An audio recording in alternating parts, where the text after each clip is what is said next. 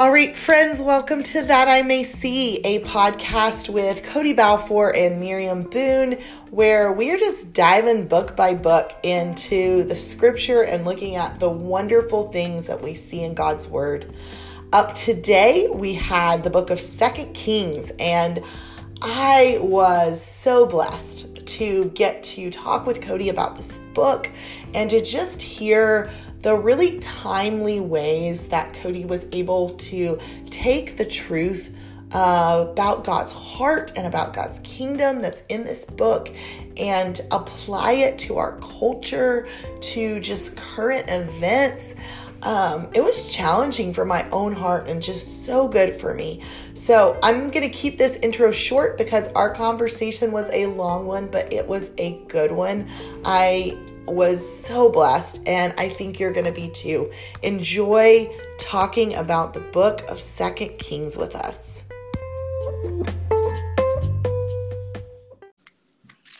Hey, Cody. What's up? Not much. Um, excited to excited to talk about Second Kings today. All right. Then we're gonna get into third and fourth Kings next week, okay? Yes. All the books that don't exist. Right. That's hilarious. How's your week been? Uh, let's see. It's been good. We are having our uh, bathroom floor redone because mm. it was cracking and kind of falling in on itself. Mm-hmm. And so my the people who are go, who are doing the the uh, the construction work, they came kind of early one morning, and so they literally like rip out the entire bathroom floor like take out the oh toilet, oh put it on the front porch, the vanity, the sinks, everything, and it's literally like you can just see un- straight under the house. So they do all yeah, this before sucks. the kids wake up. So the kids wake up and they go open the door to the bathroom. And Magdalene and Selah are both like yelling at each other, like, I didn't do it. I didn't take the bathroom floor like, they're gonna think like it's on them. Like clearly, mom and dad are gonna think one of us just straight up took out the bathroom. Yep. So blame the kids. That's that's good parenting, right exactly, there. Exactly. So anyway, so it's, it's, it's been funny. So uh, we're we're we're making do. That's but hilarious. yeah, um, how are you doing? I feel like this has been a really heavy week with the news. Um, yeah, I've been. It's been hard. Um, I've been struggling yeah. a lot of ways. Um, we had our uh, we had our staff like long term plan. You know, we do that. At, we would do that at uh, Springs of Grace and that uh, One Hope. Right. We do like the long term planning meeting and stuff like that. So we had this week at Koinonia, and um, that was really good. Uh, but even in the midst of all that, is just uh, so hard. I mean, like the George Floyd, or not George Floyd, but the Derek uh, Chauvin trial. Mm-hmm. Um, the videos of that veteran who was mistreated by the police, the black veteran, um, Daunte Wright being murdered. I, I, couldn't. I couldn't even. I couldn't watch the Toledo, uh, the young Toledo boy. He's he's uh, he's Latino boy. And, right. Um, literally, like Micah texted me and was like, "Don't watch that video." Yeah. Like he texted me and was and said like, he said, "I'm not watching it. You shouldn't watch it either." You know, because I was telling him how hard all this has been on me, and it just it's just hard. It's just yeah. like you know when I I don't know if you watched the interview with um, Daunte Wright's parents, but it just mm. reminded me of my parents. Wow. You know, like his mom is white and his dad's black, and I just saw them sitting there, and I was like, man, like that's what it would be like if that happened right. to me. Um, and so it's just been really hard, and Absolutely. I've been uh, like processing it all. I've been reading like Dr. King's book. Where do we go from mm. here? Have I haven't that? read that one oh, it's like oh, it's amazing. Like everything he's saying is like it's like he wrote it for 2021. Wow. Um, it's just incredible, like the way he like diagnoses like riots and even extremist groups and um, what's necessary uh, mm-hmm. for change. Like he quotes this one scholar in his book, and the scholar basically says, um, nothing will change in America unless America is willing to make a substantial sacrifice. Mm. Um, wow. Unless that happens, he says, like the riots, the racial tension, the poverty, all of our biggest problems in America, like, will not go away unless um, something fundamental changes, not just sacrificially, but in America's priorities. Because we have the resources to change.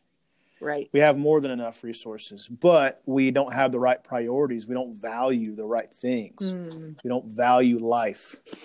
Um, we, you know, Yeah. we don't we don't value s- simple living and uh, yeah. I mean, we don't value justice. Ah, man. You yeah, know? I hear you. I was, I was listening uh, um this morning on the radio. They were covering, um, the video being released of the you know Mm. thirteen year old boy and kind of walking through, um, just reactions to that. And I Mhm. went and watched the video afterwards and. Oh man, I I'm really glad you didn't watch Mhm. it because yeah. even just it's like I have a 13 year old black son, Mhm. you know, and I'm like Mhm. watching this video thinking, oh my goodness, how do you? I just, oh man, it just there's not Mhm. words for how just well i'll tell you this so i i i listen to that i watch that and then i i go pick up second kings because i know we're going to do this podcast Mhm. and i'm thinking i'm thinking i wish we were in a different book because what does second kings Mhm. Have to say to this and Mhm. one of the first stories that jumped out to me i'll just dive into this here is in 2nd Mhm. kings chapter 8 elisha okay. comes and he um, comes to damascus and there's this king there who's sick and so this king sends um, hazael to go ask elijah for him will i recover from this sickness and in verse Mhm. 10 it says elijah told him go say to him you are sure to recover but yahweh has shown me that he is sure to die and then he stared steadily elisha stared steadily at Haziel hazael until he was ashamed and then it says the Hmm. man of god wept and Hazael Hmm. asked why is my lord weeping and elisha replied because i know the evil that you will do to the people of israel you will set their Mm. fortresses on fire. You will kill their young men with the sword. You will dash their children to pieces. You will rip open their pregnant women. And Hazael says, How could Mhm. your servant, a mere dog, do such a mighty deed? And Elisha answered, Yahweh showed me you will be king over Aram. And Hazael left Elijah, went to his master, who asked him, What did Elijah say to you? And he responds, He told me you were sure to recover. And then the next day, Hazael took a heavy cloth, dipped it in water, and spread it over the king's face and Ben Hadad died, and Hazael reigned in his place. And I read Hmm. that story, and it's like, first of all, it was like the scripture understands how evil the world is. Like, Mhm. this is a story about murder, about betrayal, about um, people using violence to accomplish their own ends. And Yeah.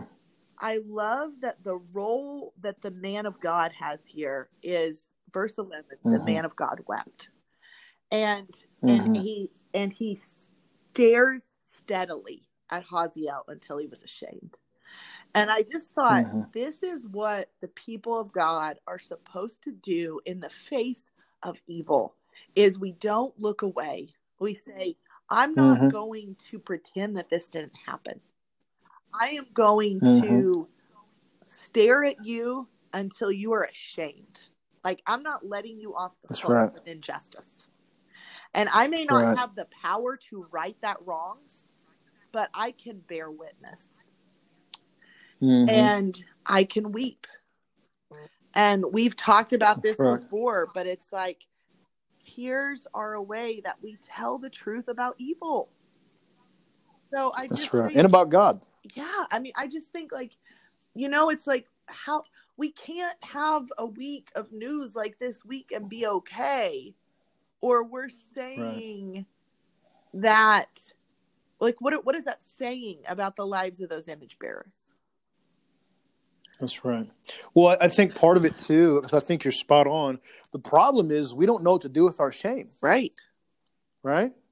Like we don't like we don't we we don't know what to do with it because the church in America has been legalistic and judgmental for so long that it that the church has not created an environment where people can feel safe enough to repent without fear of being casted out. Hmm, right? Wow.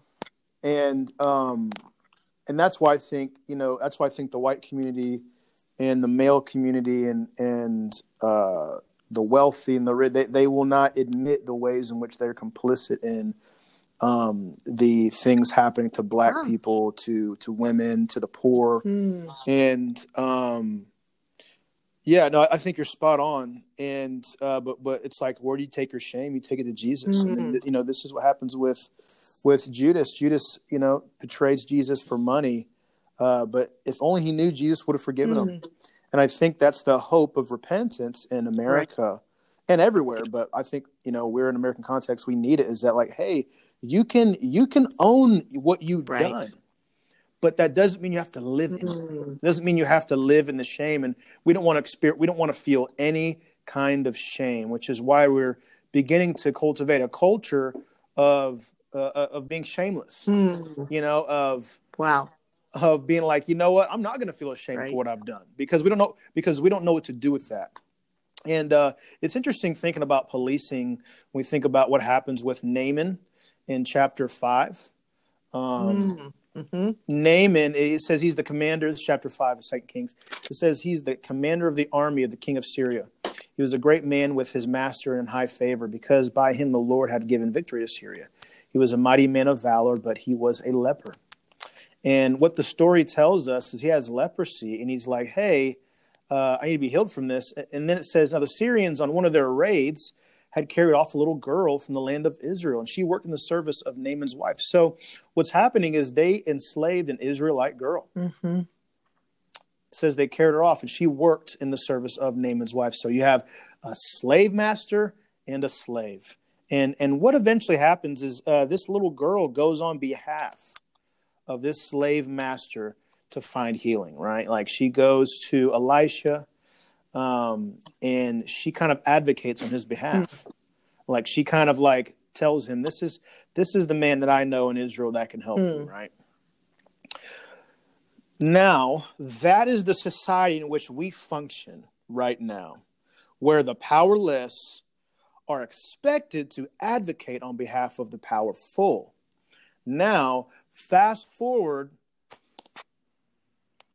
hundreds of years to Jesus, right? Wow. Jesus meets this Roman centurion, okay? And the centurion says, My slave is sick. Hmm. You see, you see how the kingdom Right. flips that? Right. In Second Kings, it's the slave trying to help the slave master. And in the New Testament, Jesus says, I have not seen so great a faith as Wow. this. To the Roman Gentile centurion, he is the slave master advocating on behalf of Mm, his that's so slave. good. And that is that is how policing needs to be. Because one of the things that just infuriates about policing, you'll hear this all the time when they interview the cops who've murdered people, is they'll say, "We got to come home at night," and, and it's and it's a it's it's self preservation Hmm. right? But the kingdom tells us those in power are expected to give up their resources and even give up their lives if need be for the vulnerable. And I think that is the core of what policing needs to be. It doesn't need to be protect and serve Right. myself. It needs to be protect and serve the community. Mm. It's like, what does that even mean if your first reaction is to take their life instead of Right. your own or to give up your own life? Wow. That is such a profound um that is such a profound contrast. I I feel like yeah, it's the new kingdom. you you see all through the book of second kings like that you see that what happens to the most vulnerable when the people in power are out for themselves like i and mm-hmm. and how dangerous it is I, I think about like different examples one that you've got children being sacrificed you have pregnant women being ripped open so Mhm. god is is revealing to us in this history that mm-hmm. idolatry leads to violence And ultimately, when Oh, we absolutely. turn away from the living God, we can, it is impossible mm-hmm. to turn away from God and love your neighbor. You just mm-hmm. cannot do it. They are they're Mhm. united. And I, one of the things I wanted to ask you your thoughts on, just reading through Second Kings, Mhm. is what do you make of all of the kind of halfway obedience that shows up throughout this book? hmm They did this, but they didn't do this. hmm I think, I mean, I just think that is a reflection of uh, humanity's sin and their image Mm. bearing. Wow. So, for example, humanity has capacity to um, do evil, great evil, and great Mhm. good, and and because of that, we are human. Like we are beings who we kind of want to have our cake and eat it Mhm. too. Like we want we want to dabble in a little bit of obedience. You know, we want blessing from the Lord, but we also want to do things our way. And like one of the things the Bible is just telling us over and over again is you can't have Right. it both ways. You can't have it both ways. And I think what right now we're seeing we're seeing this happen. I think partially in the uh, the way sexuality plays out Mhm. in our culture is that people want to have, you know, uh, right now I think my generation is, uh, you know, we're living in like hookup culture, right? Where it's like, Right. You know, just let's let's sleep around. You don't have to have any emotional attachment. You know, just do just do whatever you want. The problem is, is you can't. Like you literally can't. Um, sex was created in a way to emotionally, spiritually, and physically attach you to somebody uh, covenantally. Um, and and so you cannot do that without the consequences of that right Mhm. and we think we can like we think we can do it we're like no i'm gonna do it i'm gonna do it. But then what you're starting to see and you and i've seen this too just in being in ministry you're starting to see a lot of young adults come out of that and be like you know what? That was a fruitless lifestyle. Right. you know like that like that was something i thought worked but actually just kept on bringing me deep darkness and pain and despair. And i think that's something the world um, just needs to continue to reckon with is that okay do we want god or do we want the world um, and that's israel's history they're trying to have it both ways they're trying to have their cake and eat it and too. yet one of the things Um, that's so profound that you see in in the book of second kings is you see this this talking about sin as you know turning away from god or not having your heart fully turned towards god Mhm. which is really interesting because we like to think about sin in terms of sort of like a, a list of do's and don'ts and the bible Right. talks a lot more about sin in terms of like who are you oriented to like do you Mm. live your life like oriented to the face of God or are you Mhm. oriented to the world? Um, are you oriented towards Mm-hmm. yourself?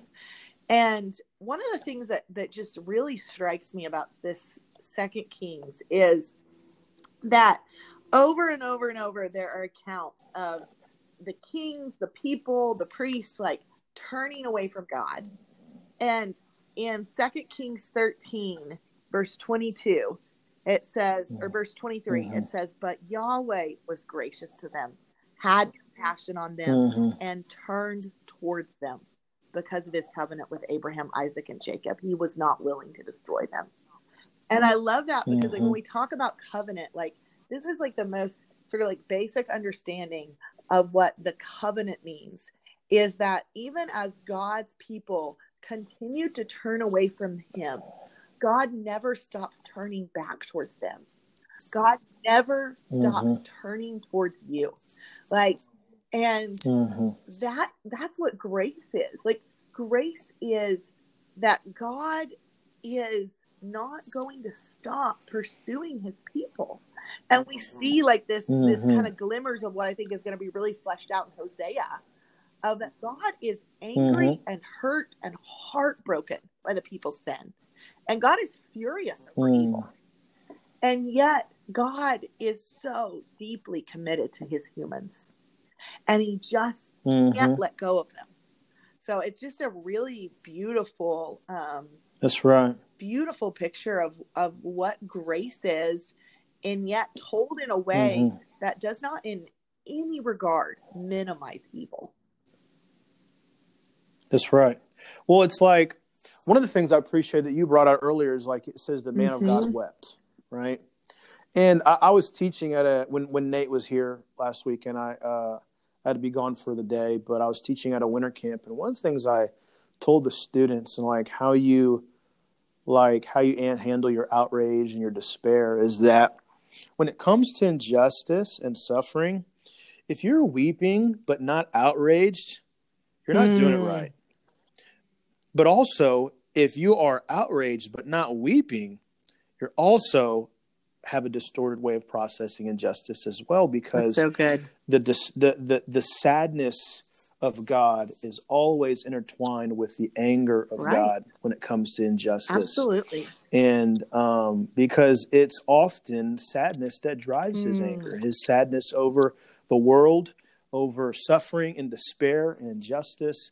And um, right now, uh, our God is enthroned and he is sad mm. and he's also angry at, at what happened to Daunte Wright and and uh, you know George Floyd and uh, the Toledo kid mm-hmm. and, and, and just like all these different I mean and and the list could right. go on um, but like Christians have to weep and it's like it just blows my mind that we live in a world or at least in a time in America we have to convince people mm. to weep that should not be that's insane that should not be you yeah know, there's like, a, that's insane there's a powerful illustration in Second Kings 18 when um, mm-hmm. they're talking to Hezekiah, and he mm-hmm. comes. They he's you know in a situation where he's he's being asked this question like who are you relying on and in mm-hmm. 21 it says you are relying on egypt the splintered reed of a staff that will pierce the hand of anyone who grabs it and leans on it. Mm. And that that just struck me as such a, a interesting metaphor because I was like, wow, that is really what Egypt is. It's this thing that you think is going to make you more stable and secure and safe, but when you grab mm-hmm. it, you will you when you put your faith in it, when you rely on it, it will harm you. And the only safe right. thing to put your hope in is God. Because um That's right. I mean, I know like Zion and I are watching through uh the Marvel movies. And so we uh mm-hmm. we recently watched Iron Man, so we're like going back to the beginning. And it's so interesting mm-hmm. to watch Iron Man kind of grapple with the reality that um these weapons that he's put out into the world that he mm-hmm. thought were going to bring safety and peace have actually caused harm and he he yep. doesn't get it until he's personally harmed by them and i think that's, that right. that's where so many of us are is that we lack the empathy to understand that the things that we are putting our trust in are actually hurting other people and i hope that god right. can wake us up so that we don't have to be personally harmed by some of these things that are unjust and evil before we mm-hmm. we stop relying on them because like there is nothing that That's can right. keep you safe except Yahweh like you put your you rely and and lean on and look for support to the police to the government to your handgun to your name That's right. whatever it may be like in the end those things are going to pierce you and it is That's right. only in God that like that's what that's what he's like driving home to Hezekiah. Like, who do you trust? Like, look at your actions. Mm-hmm. What do they say about who you think really has your back at the end of the day? That's right. And it's like one of the things you see in scripture over and over again is you, you see God going to Israel and saying, Do not put your trust in chariots and horses. Mm, yep. Which were the, they, I mean, these were like the tanks mm-hmm. of their mm-hmm. day. These were the weapons. Like, whoever had the most chariots and horses in the world, they were the ones right. winning the wars. They were the ones who had the advantage. And God says, do not put your trust in that. Do not do things the way the world is doing them because it doesn't work. And and I would even say that the the, the theme of Second Kings um, is like mm. Yeah, absolutely. It's like distrust of God. And like what, the very beginning, if you go back to chapter one, and Ahab is this evil king, right? and uh, that you kind of see de- his character develop since First Kings. But it says after Ahab's death, v- verse one, chapter one, Moab rebelled against Israel. Uh, Ahaziah had fallen through the lattice window of his upstairs room in Samaria and was injured. So he sent messengers instructing them Go inquire of Beelzebub, the god of Ekron, whether I will recover from this injury. And and the reason I think that's that stood out to me this week is because one of the things I see so often on social media, even in just among people I grew up with, is they will they will go to everything hmm. else to see how their life will right. turn out. I mean, think about it. You have like horoscopes, right? You have crystals. You, you know, you, you, have so many of these different things that people go to that think will bring them good fortune or will tell them what's going to happen. And and it's the same thing. It's the same thing happening in Israel. And uh, it's just uh, I love what I love what he says in verse three. This is what the angel of the hmm. Lord says. He says, Is it because there is no God in Israel that you are inquiring to or going to inquire Beelzebub, the God of Ekron? And and what he's saying is, is it because there's not a God there, that Yahweh does not exist mm. that you're going to these places? Like he's trying to like this angel is trying to get us to see that like the reason we go to idols is because in, in a lot of ways we don't think Yahweh even exists mm. sometimes. Wow. Um, and and he's saying but there is a god in israel like there is right. a, a, loving god who who doesn't take bribes who's not partial mm.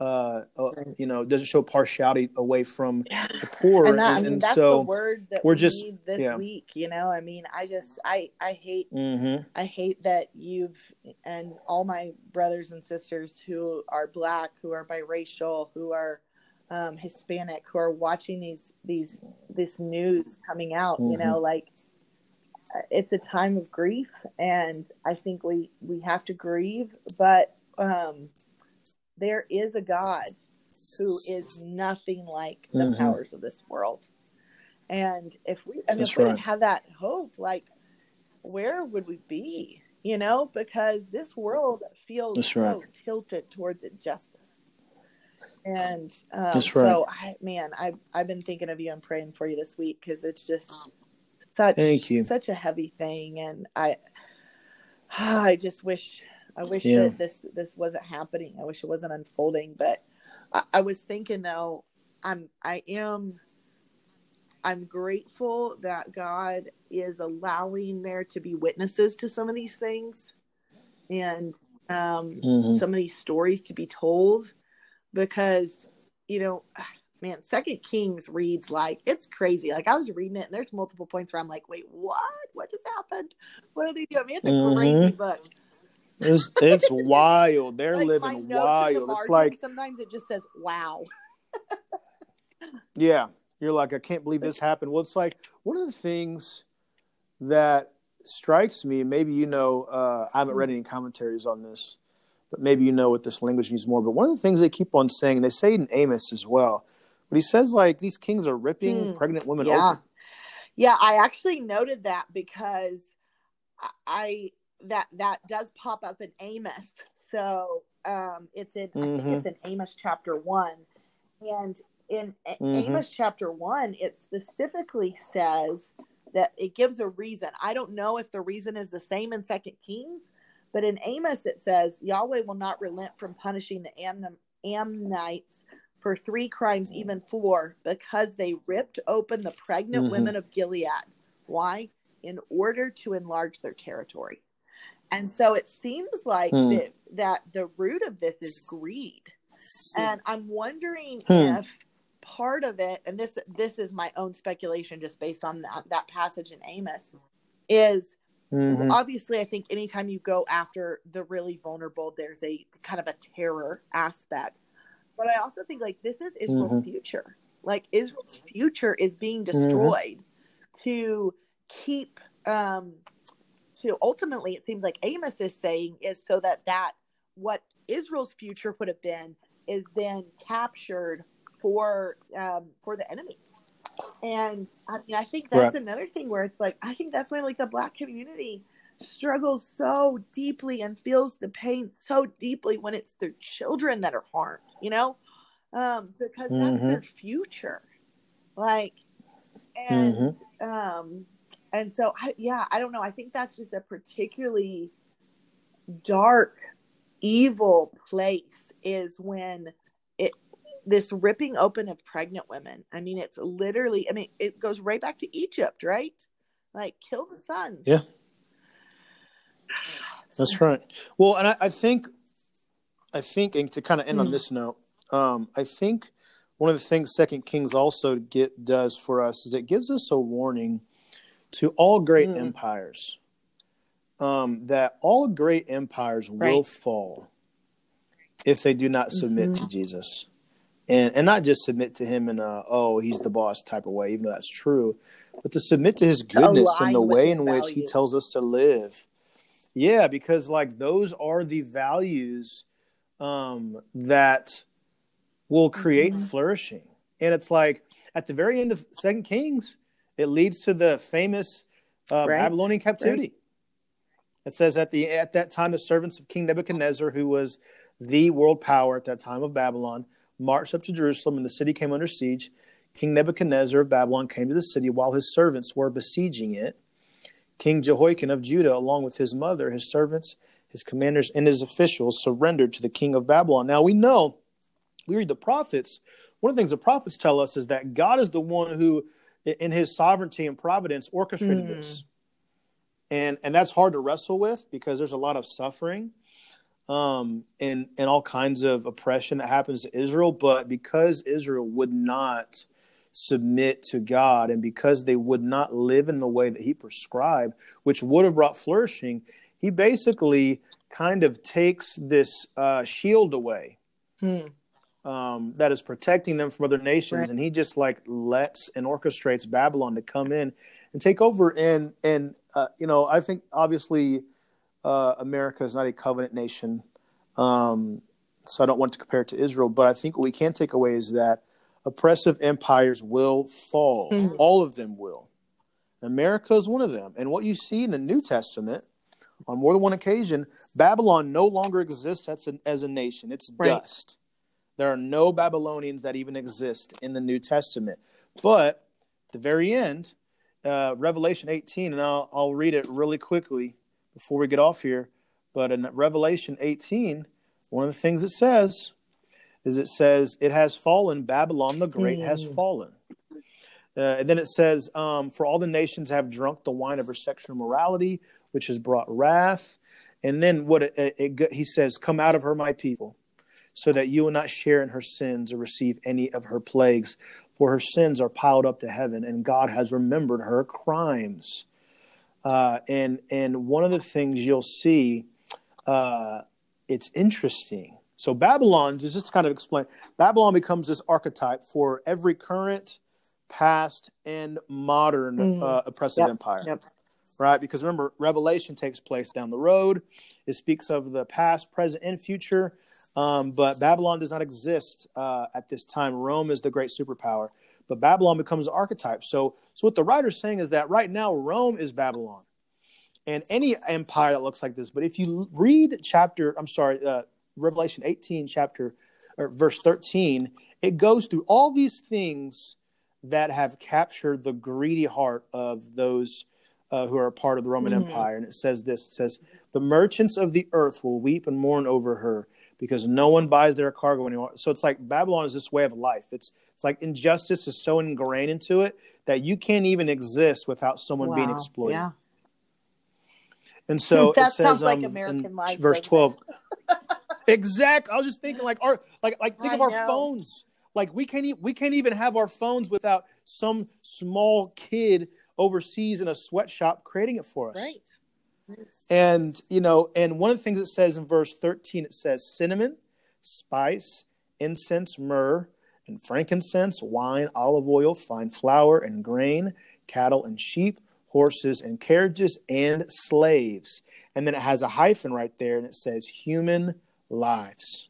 Wow.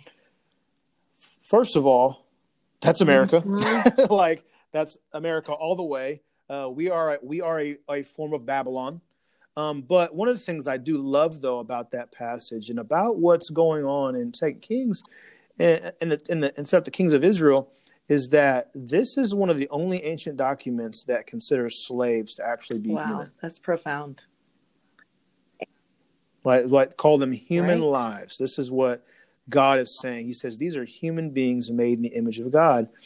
And uh, Babylon, the real Babylon, um, the the nation, um, is doing all these things. It, it's it's the it's the most powerful country at that time. It is the world power.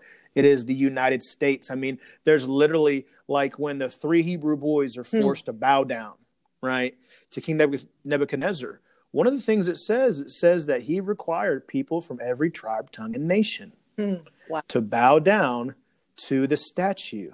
That's that's that is America. Right. It's like we have people from every tribe, tongue, and nation here Right. right? Um, but the at the flip side of that, what happens in Revelation is actually people from every tribe, tongue, and nation bow down before Mhm. Jesus, and they bow down before God, and that God's kingdom is the real kingdom um, that that can bring every tribe, tongue, and nation Right. together, um, but under a just kingdom. And a- I think a it's merciful so powerful if you understand that when Jesus, like you read Second Kings, you read First and Second Kings because originally they were they were one you know story, and one book, and Right. um, you come to the New Testament and you think about Jesus, um, that passage in Luke 4, where Jesus steps up Mhm. in the synagogue and he says, The Spirit of the Lord is on me because he has anointed me. So that language of anointing, hmm that's king language. That's saying God has anointed him to That's be right. king. So Jesus steps up and says, I'm the king. Like God has chosen me hmm to be the king. And this is what I'm going to be doing hmm preaching good news to the poor, proclaiming release to the captives, recovery of sight to the blind, freedom for the oppressed, proclaiming the year of grace, year of jubilee. And I think, and and, he, Mhm. and Jesus goes on to highlight, and it really upsets people that uh, he highlights a story Mhm. from Second Kings that in Elisha's time there were many in Israel had leprosy, and yet not one of them was cleansed except Naaman the Syrian. And he's saying like God's Mhm. heart has always been for the world. And God's heart has right. always extended to anyone who needs the good news. And that's the kind of king that That's right. Jesus is going to be. And I just, to me, it's like you cannot read uh, the stories in First and Second Kings and not feel like, oh, like what hope is there? Like who can sit on the throne? Mhm. and then you hit you hit the story of Christ and you see him show up and he's not even on a throne at first he's like out with these people who've Mhm. been broken by the sins of the kingdom by the sins of the empire and Mhm. he's saying like there's like a different like a whole different kind of world that Christ has like come to introduce and I, I it's so beautiful so I know we better Yeah. wrap up but But I, I, oh, it's okay. I kind of wanted to point out Yeah, one more thing. for If it. that was okay. Um, but one of the things you also see too, and I think this has great implications for America, because not just in regards, I use the kind of sexual morality as an example, but I think one of the ways in which um, we want to have our cake and eat it too is we want to believe that the poor can survive and the rich can keep on just getting infinitely wealthier. And and but but the what what Second Kings is also telling us is that if you actually dismantle these systems, prosperity will Hmm. happen. Because there Right. are kings who do that, right? It says in Second Kings eleven, it says uh, Jehoiada, right? It says Jehoiada made a covenant between the Lord, the king, and the people that that they would be the Lord's people, and another covenant between the king and the people. So all the people of the land went to the temple of Baal Mhm. and tore it down. They smashed its altars and images to pieces, and they killed Mattan, the priest of Baal, at all the altars. Now we shouldn't kill people, but um, says then Jehoiada, the priests appointed guards for the Lord's temple. He took the commanders of hundreds, the Karites, the the guards, and the people of the land, and they brought from the king of the Lord's temple. And they entered the king's palace by the way of the guard's gate. Then Joash sat on the throne of the kings, and all the people of the land Right. rejoiced, and the city was quiet, for Joy they had put peace. Athaliah to death by the Mhm. that's right. And so, but what, what, what, what we don't realize is joy and peace will only come if we dismantle Mhm. these systems. Because people don't realize the temple of Baal was an Mhm. oppressive system. Yeah, absolutely. You, I mean, think about it. If you read the very, if you read at the very end of Second Kings, the very actually, I'm sorry, it may have been First Kings. Um, the prophets of Baal, in order to get Baal's attention, they right. mutilate themselves. And it, it talks about that's oppressive. They're oppressing themselves. Um, slaves, all that's right. That's right. But the, the question is, will America mm-hmm. tear down? And you know, a little piece of, of hope, of, I think that, know, that runs through this story and, and applies to what you're saying is one of the things that's so striking about the book of Kings is that you have bad kings who descendants are good kings. And you see mm-hmm. that your right. your mm, that's your right. relationship to God is what determines like your fate and the fate of the people, not your history. That's and right. so I think, you know, uh, to mm-hmm. me, as someone who is a white person and who is, you know, coming out of generations of of white supremacy, ways of thinking that have been shaped by whiteness, mm-hmm. privilege, and resources that have come to me because of being white and you sometimes you see mm-hmm. um, the ways in which injustice has like kind of formed your own story and even brought you to the place where you are and it's so humbling mm-hmm. and and kind of it's heartbreaking and yet i think i'm encouraged to see mm-hmm. that like i don't have to act exactly the way my ancestors have acted and i'm not talking directly about like my parents right. or grandparents per se but what i'm saying is right right you're talking about your at, culture like, my culture it's like i can choose to be a part of dismantling unjust systems and choose a different like mm-hmm. future mm-hmm. than what has been the history my lineage my my bloodline so to speak you know that's right and so i just and and on that's the flip side right. of that the good kings end up with bad kids all the time, which is really interesting. And it just mm-hmm. it, it just goes to show it's like we like your hope, like it's all about like are you yourself oriented towards God, not where your parents, you know, That's right. but are you yourself choosing to be oriented to the true king, to be shaped by what he cares about, what he sees, to value what he sees, and to go out and start doing the work of like dismantling these unjust systems, which I that's so good. Um, one That's thing right. I was going to point yeah. out that made me laugh while I was reading this, you know, we're always kind of talking about like, is the Bible relevant? And I wanted to read you this passage that was mm-hmm. just so deeply relevant um, from Second Kings 15. It's talking about this king, um, Jeroboam, I think it is. And it says, The Lord afflicted the king, and he had a serious skin disease until the day of his death. He lived in quarantine. So I just thought that was uh, mm. really, really relevant to the year 2020.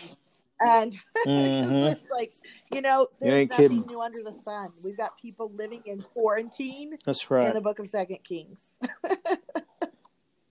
that's right. And Psalm 88. Oh, true, true. I mean, a lot of people think that's what's true, happening. True, yeah. Psalm 88. And, you know, I think uh, also, I think uh, an insight to Second Kings is like, you know, basically First Samuel through Second Kings basically gives us a detailed history mm. of Israel's kings um, for a long time. And one of the things it shows us over and over again, and this is why I always tell people the Bible will tell the truth about you, even if you wow. don't tell the truth mm-hmm. about you, is that most of these kings are always prone to oppress. Yeah. It's almost as if it's in our nature. yes. Yeah. you know? It's and, and that's what people don't get that's why it's it's so um important for us to realize as image bearers we do have a capacity for good but we also have a great disposition mm-hmm. towards evil and that you shouldn't be surprised if the criminal justice system is uh, oppressive and corrupt because people right. are oppressive right. and corrupt. Um, the, the Bible says that uh, over and over again. And it's just, mm-hmm. but there is hope like with the Lord, you can dismantle the systems, and that's what God calls. He's calling people to do. He's like, if you only tear down the the the statues, if you only tear down, you know, uh, the the idols in the temple and the way of life in it, we won't do that. We won't even part with our traitorous, racist hmm. generals of of the South We we we that we barely have a issue. We barely have the capacity to even tear right. those idols down. Um, in in order to uh, provide peace and, and prosperity raises the question, for people in our communities. I'm thinking as I read the book of Second Kings is like, what is it that the people are so afraid of losing if they were to completely let go of Baal? Mm-hmm. What what are they so afraid of? Mm-hmm. I think that's the same question that mm-hmm. we have to ask ourselves when we look at like, why am I holding on to the idea that we need to revere General Robert E. Lee? What do I think I'm going to lose right. if I just out and out condemn slavery? Like, what what are we holding right. on to? Like, and I, I I'm like reading right. Second Kings, thinking this, like, what are they? What are they getting out of it? Is it like there's a sense of financial security? Is it like they don't want to be totally reliant upon Yahweh? They want a, like a backup plan. So that's kind of what mm-hmm. you were saying earlier. Like God's saying, like, no, it's all me or nothing. Like you don't get to like split the right. split the ticket here.